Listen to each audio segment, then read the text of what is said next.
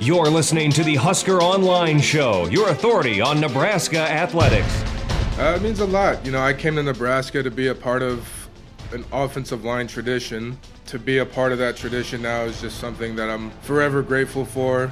You know, all the people that have came before me, all the people that'll come after me. To be where I am today, I couldn't have done without my teammates. You know, when I was a young guy, people like Tanner Farmer and David Knevel, Nick Gates, all those guys, I, I didn't do it by myself, so couldn't have done it without those guys.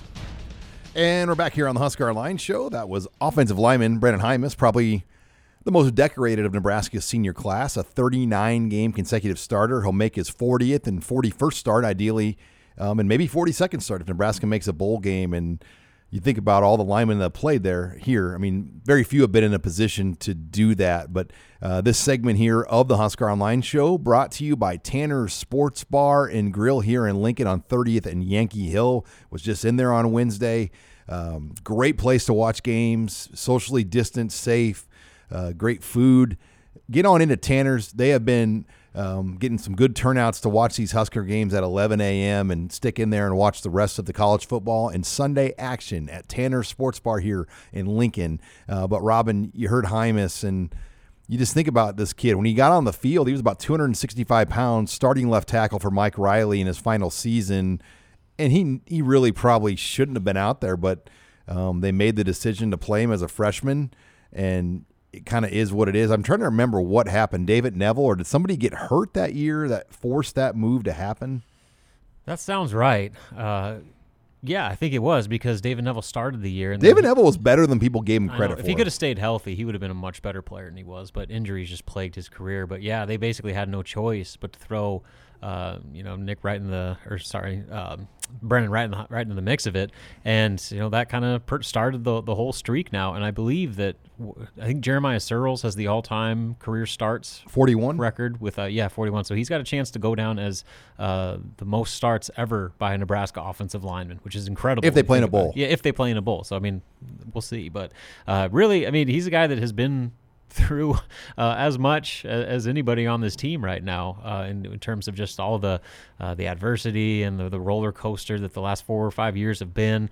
Um, and you know he had opportunities, I guess, to I mean, like everyone else, to find somewhere else to play or even you know move early, move on early to the pros, and he stuck it out. And you know I think having a guy like that that was willing to uh, buy in uh, the way that he did, you know, he's kind of one of those guys that set the tone for what Frost has been trying to build over the past three years. You can argue, as far as Mike Riley recruits go, he's probably as good of a player as any as far as productivity and of any of the Riley guys that were brought in this program. Yeah. I mean, JD was on that path, but then he left. But there, there, there. I mean, there haven't been quite as many. Yeah, JoJo Domann, I like JoJo Domann would be up there, but Bootle maybe. You know, and Domann was um, going to come to Nebraska. I, I think I think a Colorado kid like that they were always going to be recruited by Nebraska and have a chance to come here. But he was recruited by Riley. But really, this has been the first year that he's been a consistent player. I mean, he's he's shown flashes over the last few years, but this has really been when he's he's flipped that switch. Whereas Brennan, he's kind of been a mainstay. No doubt. So uh, yeah, I guess that's the separator. And so maybe I, only person that comes to mind would be Bootle, just out of you know career longevity. Lamar Jackson before that too. Mm-hmm. Yeah. But yeah, you know, this is a kid from Austin, Texas that picked Nebraska over Texas, and he stuck with the program. So yeah, he. I just it's too bad there there can't be fans here to really give some of these seniors the proper send off, but getting a win would probably be the best send off possible. And who knows what week nine will be? They might be back here. They might be on the road at Rutgers, somewhere like that. So we'll see where that all goes. But zoning in more on the offense. One of the things I liked last week, Robin, we saw them really size down that wide receiver rotation uh, Cade Warner didn't play a snap. No. Alante Brown did not play a snap. And the focus now, obviously, Wan'Dale Robinson, but Oliver Martin, Xavier Betts, and Levi Falck and Wyatt Liewer. I mean, those five guys really played a lion's share. And I like what how Falck and Betts have really come on. They gave Nebraska about I think five catches each last week. Yeah, and both of them had some of the, the better games, or at least the most complete games uh, of their their one seasons here. So uh, definitely you can see the benefit of them paring down that rotation. Almost seems like there were too many mouths to feed, and they didn't know, uh, you know, who who to really latch onto. And I think that may have impacted chemistry a little bit too, with two quarterbacks, you know, splitting first team reps for several weeks, and uh, the receivers rotating in practice. You know, maybe that was a big reason why that passing game took so long to get off the ground. Well, they went back and you know made Adrian their their guy again, and then they pared down their receiver rotation, and suddenly, you know, maybe coincidence or not, that passing game has you know taken off from where it was earlier in the year. So uh, I think that's a big part of it, and the other part of it too. I think it's done wonders for Wan'Dale Robinson. Uh, I think they're finally using him the way that he needs to be used, not just you know sticking him at running back and giving him the football and say here we go make a play.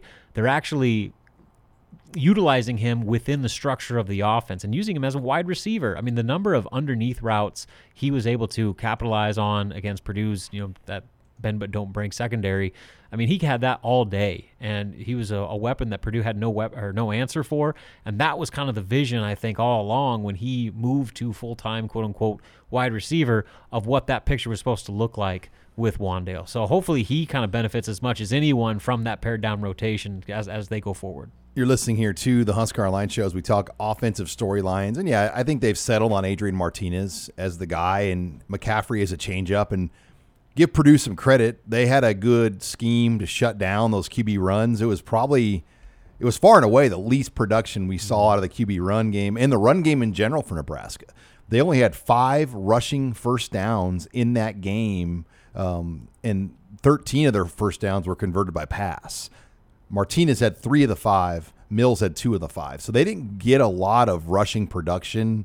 That has to change here in this Minnesota game. You know, the snow should be out of here by 11, but it, it could be just a sloppier, different feel um, than what we've seen all year. We've been blessed with great weather, uh, but I think the running game needs to get going. Minnesota's been a very vulnerable defense that has struggled against almost everybody this year, particularly Michigan and Maryland early on. We saw them eke one out against Purdue. But this is a game where Nebraska should have some success running the football.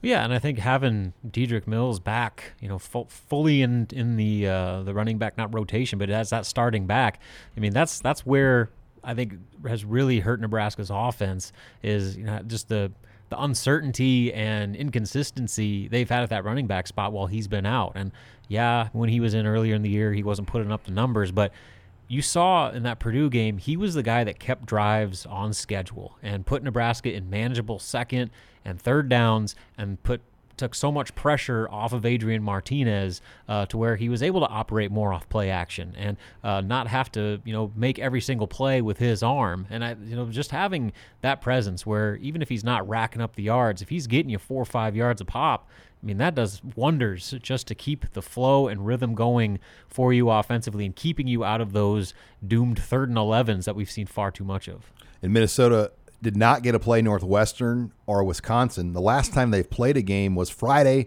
November 20th. And remember, they played three out of four weeks in a row on Friday nights, and they lost to Maryland.